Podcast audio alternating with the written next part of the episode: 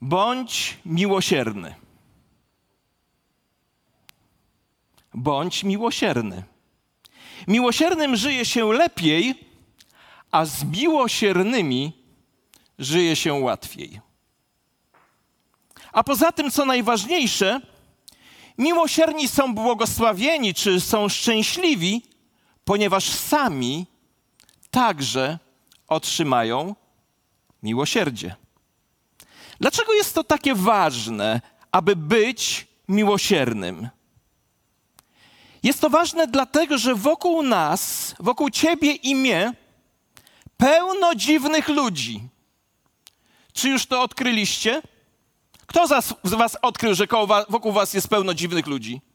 A dziękuję, witamy w klubie. A dlaczego są dziwni?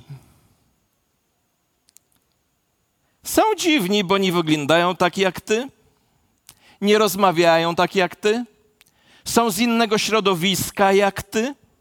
Niektórzy mówią innym językiem niż ty, mają przeszłość inną niż ty, ubierają się inaczej niż ty, pachną inaczej niż ty, mają skłonności seksualne inne niż ty.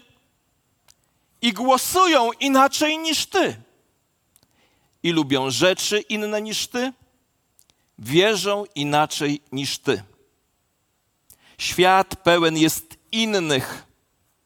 Świat pełen jest dziwnych. Już wam nawet nie zapytam, kto z was uważa, że jest jedynym normalnym na tym świecie, a wszyscy inni to dziwni. Ale jedno z najważniejszych pytań, które stawia nam apostoł Jakub w swoim liście, który rozważamy w ramach cyklu Jak żyć wiarą, a nie religią, brzmi: co zrobić, żeby właściwie traktować dziwnych? Co zrobić, żeby właściwie traktować innych? Stąd tytuł dzisiejszego mojego kazania, choć trochę długi, brzmi następująco: Co zrobić, by właściwie traktować ludzi, którzy nie są tacy jak my? I by odpowiedzieć sobie na tak postawione pytanie, musimy odkryć i zastosować trzy kluczowe rzeczy, o których Jakub wspomina w drugim rozdziale swojego listu, wierszu od 8 do 13, a który omawialiśmy tydzień temu i do którego wiersza dzisiaj raz jeszcze wrócimy. Mamy wraz z Jakubem odkryć trzy rzeczy. Rzecz pierwsza. Bliźniego i siebie samego kochaj goręcej.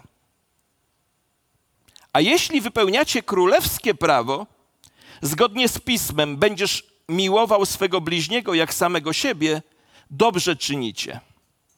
Lecz jeśli macie wzgląd na osobę, popełniacie grzech i osądzeni jesteście przez prawo jako przestępcy. To królewskie prawo, czyli inaczej mówiąc, rozkaz, rozkaz króla pochodzi z księgi kapłańskiej z 19 rozdziału. Jakub, pisząc te słowa, jest niezwykle trafny i konkretny. W świecie zmieniających się wartości etycznych i moralnych, w świecie zawiłości politycznych, społecznych, migracyjnych, ekonomicznych, w świecie przemian w dziedzinie seksu, my ludzie, opowiadający się za Chrystusem, jesteśmy wezwani do miłowania bliźniego. A co ważniejsze, nie potrzebujemy do tego decyzji Sądu Najwyższego, Sejmu, Senatu, ONZ-u i powiem Wam w tajemnicy nawet Komisji Europejskiej. Żaden naród ani żadna światowa organizacja nie uchwaliła prawa miłuj bliźniego jak siebie samego. To jest prawo spoza ziemskiego kontekstu. Żadne ludzkie prawo nie może zmusić nas do kochania innych, ani też żadne ludzkie prawo nie może powstrzymać nas od tego, ponieważ jest to prawo króla. A ponieważ jest to prawo króla, to nie może zostać obalone przez kogokolwiek i żadna sytuacja w żadnej dziedzinie życia nie jest w stanie zwolnić nas wierzących Jezusowi od przestrzegania i wypełniania tego prawa. Jeśli nie wiesz, co możesz jeszcze zrobić, żeby właściwie traktować innych czy dziwnych, to kochaj bliźnich, ale też i siebie. Goręcej. No dobrze, ale właściwie to kto jest moim bliźnim? Kto jest Twoim bliźnim? Twoim i moim bliźnim jest każdy, z kim przecinają się Twoje i moje ścieżki życia, a którego autentyczną potrzebę jesteś w stanie spełnić. Każdy, którego potrzebę jesteś w stanie spełnić, a z którym przecinają się Twoje drogi życia. Pamiętacie przypowieść o miłosiernym Samarytaninie, którą Jezus opowiedział w odpowiedzi na pytanie, kto jest moim bliźnim? Pamiętacie, człowiek pobity, leży w rowie, potrzebuje pomocy, przychodzi kapłan, zmyka na drugą stronę, przechodzi lewita, omija z boku, nie interesują się nim, pędzą, na pewno mają jakieś ważne zajęcia. I wtedy zatrzymuje się Samarytanin, opiekuje się nim, opatruje go, odwozi go do miejsca bezpiecznego, daje pieniądze na utrzymanie, jeszcze zapowiada, że jak będzie coś więcej, to przy powrocie załatwi sprawę. I tą, tę przypowieść Jezus opowiedział w, opowiedział w odpowiedzi na pytanie, kto jest moim bliźnim. Ale powiem wam, że puenta tej przypowieści nie prowadzi wcale do pytania, kto jest moim bliźnim, ale prowadzi do jeszcze głębszego pytania. A to pytanie brzmi: czy będę bliźnim mojego bliźniego? Czy ja będę bliźnim mojego bliźniego? Czy ty będziesz bliźnim Twojego bliźniego? A to już jest dużo trudniejsze pytanie. Prawda jest taka, że nigdy w życiu nie wiemy, kiedy spotkamy bliźniego. Może to być ktoś z Twojego sąsiedztwa, może to być ktoś z Twojej szkoły, to może być Twój lekarz rodzinny, listonosz, fryzjer lub nauczyciel. Lista bliźnich jest nieskończona. Pamiętam dzień, kiedy z moją żoną postanowiliśmy na Wigilię zaprosić naszego listonosza. Czy będę bliźnim mojego bliźniego? Warto zacząć od małych gestów, zwykłej dobroci. Jak my zaprosiliśmy na Wigilię, a potem iść krok dalej. To może znaczyć udzielenie pomocy fizycznej lub nawet finansowej to może kosztować ciebie czas, który postanowiłeś spędzić gdzie indziej, ale z pewnością oznacza to poszerzenie kręgu bliźnich. Musimy kochać naszych bliźnich, nawet gdy to boli. To jest królewskie prawo. Jeśli tylko zechcemy, zawsze znajdziemy wiele sposobów okazywania miłości. Jak mówił, jeśli dobrze pamiętam, Edward Stachura, z bliźnim się można zabliźnić. Czy chciałbyś przynieść Bogu radość w tym tygodniu? Jeśli tak, to poproś go, byś zobaczył bliźniego, wyciągnął do niego rękę i pokochał go tak, jak samego siebie. Po pierwsze więc, jeśli chcesz innych traktować właściwie, to bliźniego i siebie samego kochaj go ręcej. A po drugie, od siebie uczciwości wymagaj więcej. Bo gdybyś, bo gdyby ktoś zadośćuczynił całemu prawu, a potknął się tylko na jednym przykazaniu, i tak byłby winien naruszenia całości. Ten bowiem, który powiedział: Masz nie cudzołożyć, Powiedział również: Masz nie zabijać.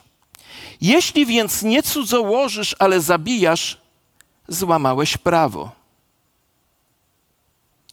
Czy wiesz, jakie jest największe wyzwanie, przed którym stoisz? Największym Twoim i moim wyzwaniem, przed którym stoimy, jest człowiek, którego codziennie oglądamy w lustrze. To jest nasze największe wyzwanie. Jeśli Tobie i mnie uda się sprawić, żeby człowiek, którego widzisz w lustrze, zawsze postępował właściwie i uczciwie, to uwierz, reszta Twojej i mojej pracy nie jest wcale trudna. Tak zwany pikuś, jak niektórzy mówią.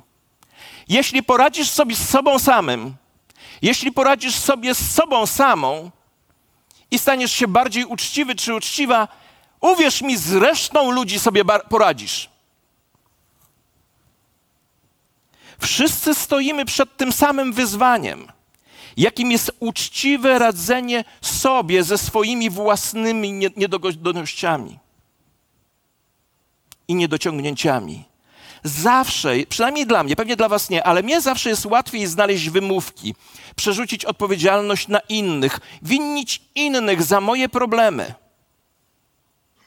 A tutaj Jakub chce, abyśmy stawili czoła własnej tendencji do usprawiedliwienia naszego grzechu, mówiąc coś w rodzaju: Cóż, nie jestem takim strasznym grzesznikiem, mógłbym być dużo gorszym. W końcu nie złamałem wszystkich dziesięciu przykazań. Ale Biblia mówi, że złamanie jakiej, jakiejkolwiek części prawa Bożego jest tym samym, co złamanie całego tego prawa. Dziesięć przykazań jest jak łańcuch z dziesięciu ogniw rozciągający się od ziemi do nieba. I nie ma znaczenia, jeśli zerwiesz jeden, jedno z tych ogniw, a w dobrym stanie pozostaniesz dziewięć, to zerwanie jednego jest tym samym, co zerwanie wszystkich. My zawsze jesteśmy na, tego, na końcu tego łańcucha. I to nie ma znaczenia, w którym miejscu on się rozerwie. Spadniemy, nawet jeśli tylko rozerwie się na ostatnim.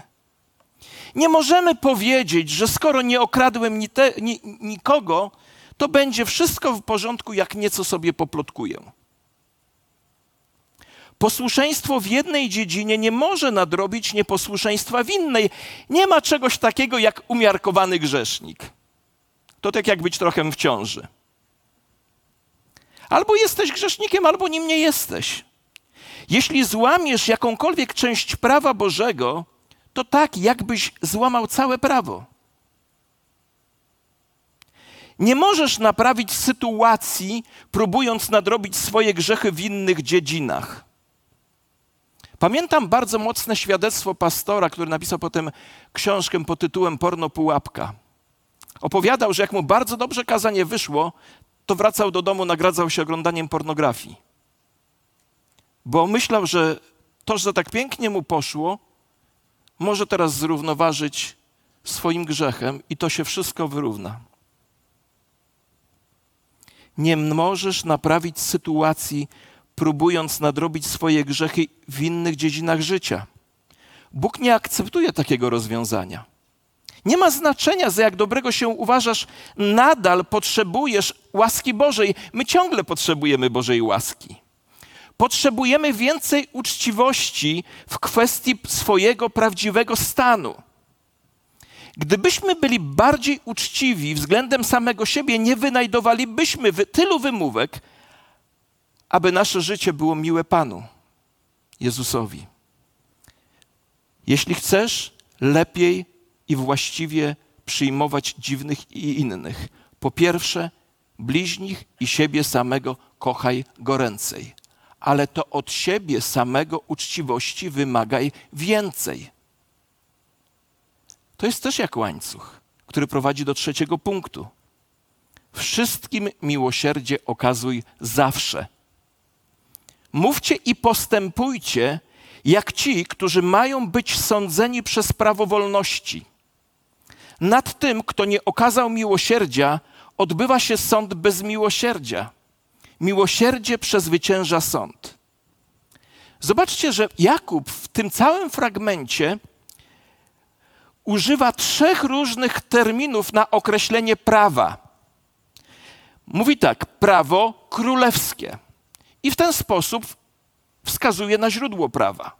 Potem używa określenia całe prawo, wskazuje na zakres prawa, że ono dotyczy każdej dziedziny życia. A potem nazywa to prawo prawem wolności, czyli prawem, które daje wolność, wskazując w ten sposób na cel prawa. Źródło prawa król. Zakres prawa całość życia. Cel prawa wolność. Kiedy król mówi nam, żebyśmy kochali bliźniego, Nie możemy usprawiedliwiać się i chować się za częściowym posłuszeństwem. Ale kiedy jesteśmy posłuszni królewskiemu prawu miłości, odkrywamy miłosierdzie. A wiecie dlaczego? Bo, bo gdy chcemy być posłuszni królewskiemu prawu, to nagle widzimy swoje braki, a widząc swoje braki, łatwiej jest okazać miłosierdzie innych, innym i sobie samemu też. A to nas wyzwala i wyzwala nas to teraz w naszym życiu i na dzień sądu. Posłuchajcie, jeśli chcemy miłosierdzia w dniu sądu, musimy okazać miłosierdzie teraz każdemu. Posłuchajmy historii opisanej w Ewangelii Mateusza w 18 rozdziale. Piotr przyszedł do niego i zapytał: Panie, ile razy mam przebaczyć mojemu bratu, gdy zgrzeszy przeciwko mnie? Czy aż siedem razy? I Jezus odpowiedział mu: Nie mówię ci, że aż siedem razy, ale aż 77 razy. Dlatego królestwo niebiańskie, niebieskie podobne jest do króla, który chciał się rozliczyć ze swoimi sługami, a gdy zaczął się rozliczać, przyprowadzono mu jednego, który był mu winien 10 tysięcy talentów, a ponieważ nie miał z czego oddać, jego pan kazał go sprzedać wraz z żoną, dziećmi, wszystkim, co miał i spłacić dług. Wtedy sługa upadł i oddał mu pokłon, mówiąc, panie, okaż mi cierpliwość, a wszystko ci oddam. Pan tego sługi ulitowawszy się nad nim, uwolnił go i darował mu dług. Lecz gdy ten sługa wyszedł, spotkał jednego ze swoich współsług, który był mu winien sto groszy, złotówkę. Chwycił go i zaczął dusić, mówiąc: Oddaj coś winien. Wtedy jego współsługa upadł mu do nóg i prosił go: Okaż mi cierpliwość, a wszystko ci oddam. On jednak nie chciał ale poszedł i wtrącił go do więzienia, dopóki nie odda długu. A jego współsłudzy, widząc, co się stało, zasmucili się bardzo i poszedłszy, oznajmili swemu panu wszystko, co zaszło. Wtedy jego pan wezwał go i powiedział: Zły sługo, darowałem ci cały ten dług, ponieważ mnie prosiłeś. Czy i ty nie powinieneś był zmiłować się nad swoim współsługą, jak ja zmiłowałem się nad tobą? I jego pan rozgniewany wydał go katom, dopóki nie odda wszystkiego, co był mu winien. Tak i wam uczyni mój Ojciec Niebieski, jeśli każdy z was nie przebaczy z serca swemu bratu jego przewinień. Wiecie, w tej przypowieści szokującym elementem nie było to, że jeden człowiek odmówił przebaczenia drugiemu. Brak przebaczenia nigdy nie powinien nas zaskakiwać w upadłym świecie. Ludzie cały czas się złoszczą, cały czas mają pretensje, a wiele osób żyje latami zamkniętymi w klatce zgorzknienia. Szokujące w przypowieści było to, że człowiek, któremu tak wiele przebaczono, nie chciał wybaczyć człowiekowi, którego dług był minimalny wobec długu, który ten człowiek miał względem swojego pana. Był praktycznie niczym. A my?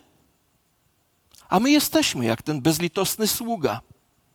Stoimy przed wszechmocnym Bogiem z ogromem naszych grzechów, które są jak przeogromny dług, którego w stanie nie jesteśmy, nie byliśmy, nie jesteśmy i nie będziemy w stanie spłacić. Przychodzimy jako dłużnicy do Boga i mówimy: Nie mam z czego zapłacić. A Bóg, a Bóg, który jest bogaty w miłosierdzie, mówi: Przebaczam wszystkie Twoje grzechy. Mój syn spłacił dług. Nie jesteś mi nic winien. A następnie wstajemy z kościelnego krzesła. Bardzo często wcześniej spożywając wieczerzę pańską, komunię, Eucharystię, która jest wyrazem wiary i wdzięczności za Boże miłosierdzie okazane w Jezusie, i wychodzimy ze spotkania kościoła. I nagle dostrzegamy człowieka, który nas obraził. Natychmiast chcemy go chwycić za gardło i powiedzieć: Zapłać mi teraz. I nic dziwnego, że jesteśmy tak udręczeni i umęczeni. Nic dziwnego, że jesteśmy tacy źli i zgorzkniali. Nic dziwnego, że mamy problemy. Nic dziwnego, że nasze przyjaźnie nie są trwałe, nic dziwnego, że nie możemy się dogadać, bo nigdy nie poznaliśmy sekretu nieograniczonego przebaczenia. Oczywiście, możemy powiedzieć tak, jak mówiłem tydzień temu, ale ja chcę tylko sprawiedliwości. W porządku. Chcesz sprawiedliwości? To będziesz ją miał, ale potem będziesz żałował. Będziesz żałował. Jakub mówi, że niemiłosierna osoba otrzyma sąd bez litości. Pamiętaj, że człowiek nieszukający wyrazumiałości dla innych ludzi nie znajdzie jej także dla siebie. Jeśli chcę, aby Bóg okazał mi miłosierdzie, muszę okazać miłosierdzie innym, ale to nie zaczyna się ode mnie i musimy to uchwycić. To nie zaczyna się ode mnie, nie zaczyna się od Was. Moglibyśmy to naprawdę powiedzieć w taki sposób. Ponieważ Bóg okazał nam zdumiewające miłosierdzie w Chrystusie, okażę to samo zdumiewające miłosierdzie innym, aby miłosierdzie było mi okazane w dniu, kiedy stanę przed Panem.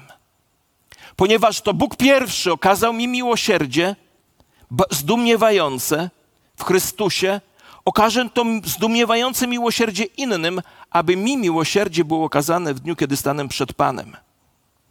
Miłosierdzie zwycięża sąd za każdym razem, gdy okazuję innym ludziom miłosierdzie. Jeśli chcemy przestać być religijnymi, a wreszcie zacząć żyć wiarą, bliźniego i siebie samego kochaj goręcej. Od siebie uczciwości wymagaj więcej, a wszystkim miłosierdzie okazuj zawsze. Zdając sobie sprawę z naszych inności i dziwactw, z naszych różnych skłonności. I zdając sobie sprawę z dziwactw i inności innych oraz rozumiejąc, że mamy własne, osobiste preferencje co do tego, jak należy postępować, czy jesteśmy gotowi kochać bliźniego goręcej, od siebie uczciwości oczekiwać więcej i miłosierdzie okazywać każdemu zawsze, po to, byśmy mogli zostać uwolnieni od tendencji umniejszania i odrzucania innych? Jesteśmy gotowi? Ja wiem, że to jest długie pytanie, ale tak naprawdę to długie pytanie sprowadza się zupełnie do czegoś innego, do czegoś bardzo prostego. Proste pytanie brzmi tak: czy poddamy się Panu Bogu i Jego Słowu? Bo do tego sprowadza się pytanie: czy poddam się Bogu i Jego Słowu? Jeśli tego nie zrobimy, zgrzeszyliśmy przeciwko tym, którzy są inni od nas i, zes- i zgrzeszyliśmy przeciwko Bogu, który nie ma względu na osobę. Jeśli okażemy miłosierdzie tak jak nam zostało okazane miłosierdzie, wtedy otrzymamy miłosierdzie. Taka jest obietnica Boga. Ale jeśli osądzamy surowo, jeśli mamy faworytów, jeśli patrzymy z góry na tych, którzy są inni, dziwni, którzy wydają się być niżej od nas lub nie w naszym rodzaju, wtedy stajemy w obliczu surowego sądu Bożego. I co otrzymamy? Otrzymamy sprawiedliwość, ale nie będziemy z niej zadowoleni. Nie będziemy z tego powodu szczęśliwi. A jeśli nauczyliśmy się miłosierdzia dzięki łasce i dobroci naszego Pana Jezusa, Wtedy sąd zostaje rozbrojony i dowiemy się wówczas, co Jezus miał na myśli, mówiąc: Błogosławieni miłosierni, albowiem oni miłosierdzia dostąpią. A poza tym, miłosiernym żyje się lepiej, a z miłosiernymi żyje się łatwiej.